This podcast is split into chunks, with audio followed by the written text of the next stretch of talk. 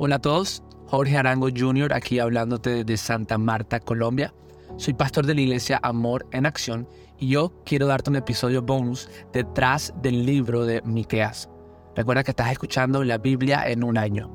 Miqueas es uno de los 12 profetas menores. El libro gira en torno a tres ideas centrales. Uno, las acusaciones de Miqueas a Israel por haberse rebelado ante Dios. Dos, las advertencias de lo que le pasaría a Israel por haberse rebelado ante Dios. Y tres, la esperanza que Dios le daba a Israel luego del sufrimiento que iban a atravesar. Uno, las acusaciones. Básicamente los líderes de Israel se han vuelto ricos porque le han robado a su propio pueblo. Expropian la tierra de su propia gente y la venden. Esto es una violación de la Torá. Y los profetas no profetizaban a no ser de que les pagaran con dinero y prometían cosas que el Señor nunca les había revelado. Las advertencias de todo esto es que Miqueas le decía al pueblo de Israel que Dios iba a permitir que Israel fuera invadida y destruida por otros reinos para luego ser llevada al exilio en Babilonia. Pero finalmente, y en varias partes del libro, Miqueas describe la esperanza que Dios le da al pueblo de Israel. Y es que Dios los rescataría y los juntaría, abro comillas, como un rebaño de ovejas y los devolvería a su tierra. Esa nueva tierra que da a entender es la nueva Jerusalén. Él restablecería el templo que antes había sido destruido y ahí vendría un nuevo rey mesiánico que nacería del linaje de David y en Belén y gobernaría en Jerusalén sobre todo el pueblo de Dios. Miqueas fue escrito entre los años 742 y 687 a.C. El profeta Miqueas vivió en una pequeña ciudad que se llamaba Moreset, al sur de Jerusalén. Es importante resaltar que Miqueas profetizó en los reinados de los reyes Jotam, Acaz y Ezequías y fue contemporáneo al profeta mayor Isaías. Ellos dos básicamente predicaban lo mismo. Predicaban de que el pueblo de Israel estaba por ser capturado y llevado al exilio de Babilonia por su rebeldía ante Dios. Ahora, tienes que entender que los israelitas vivían en este constante ciclo. El ciclo era básicamente ser, serle infieles a Dios, violar las leyes que Él les había dado, por ende Dios les dejaba enfrentar las consecuencias de sus propias decisiones y entonces sufrían ataques de naciones enemigas, eran subyugados, pero cuando por fin se arrepentían y volvían al Señor, él los perdonaba y los rescataba.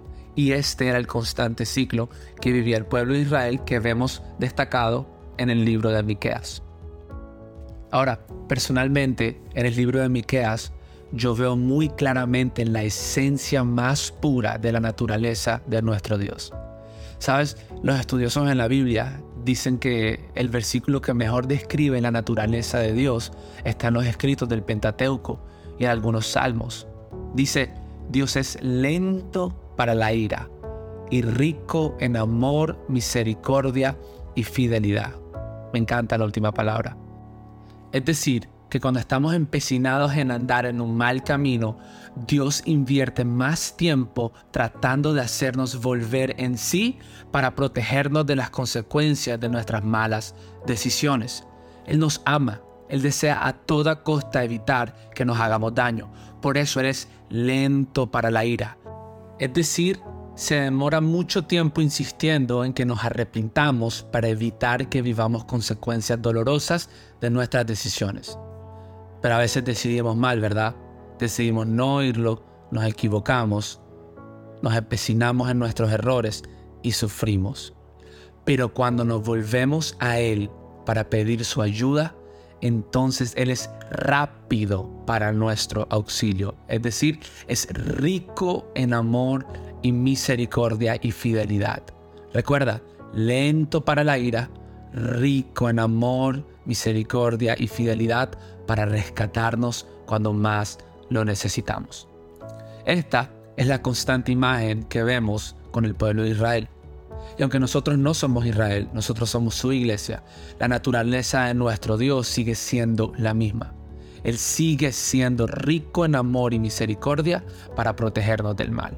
Pero cuando nosotros escogemos mal y nos hacemos daño, Él es fiel para recogernos vez tras vez. Esta es la naturaleza de nuestro Dios y se ve claramente expresada en el libro de Miqueas.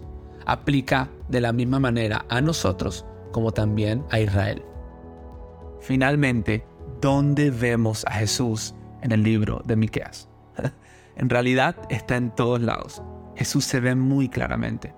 Luego de profetizar la rebeldía del pueblo de Israel y las consecuencias de la rebeldía, Miqueas dice que hay una esperanza segura que va más allá de las consecuencias que sufrirá Israel. Esta esperanza de la cual habla Miqueas no son solo buenos planes, viene por medio de un hombre. Miqueas profetiza que se levantará un Salvador y un Mesías para rescatar definitivamente a Israel para siempre y darles una nueva esperanza a pesar de su constante rebeldía. Miqueas dice que este Salvador nacería en Belén y sería del linaje de David. Amigos, este es Jesús.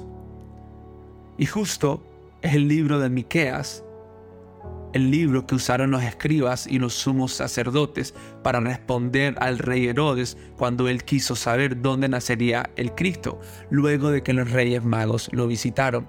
Qué hermoso cómo se conecta el Nuevo y el Viejo Testamento. Es justo hablando de Jesús. Escucha, Jesús es el centro del libro de Miqueas, porque Jesús no es solamente el Mesías de los judíos, Él es también el Mesías de nosotros, tu Mesías y mi Mesías, Jesús, que se ve claramente expresado en el libro de Miqueas. Luego de haberte dado toda esta información acerca del libro de Miqueas, quiero animarte a que puedas leerlo, estudiarlo, pero sobre todo disfrutarlo. Créeme, vas a encontrar a Jesús en una de sus facetas más hermosas, Jesús el Salvador. Adiós.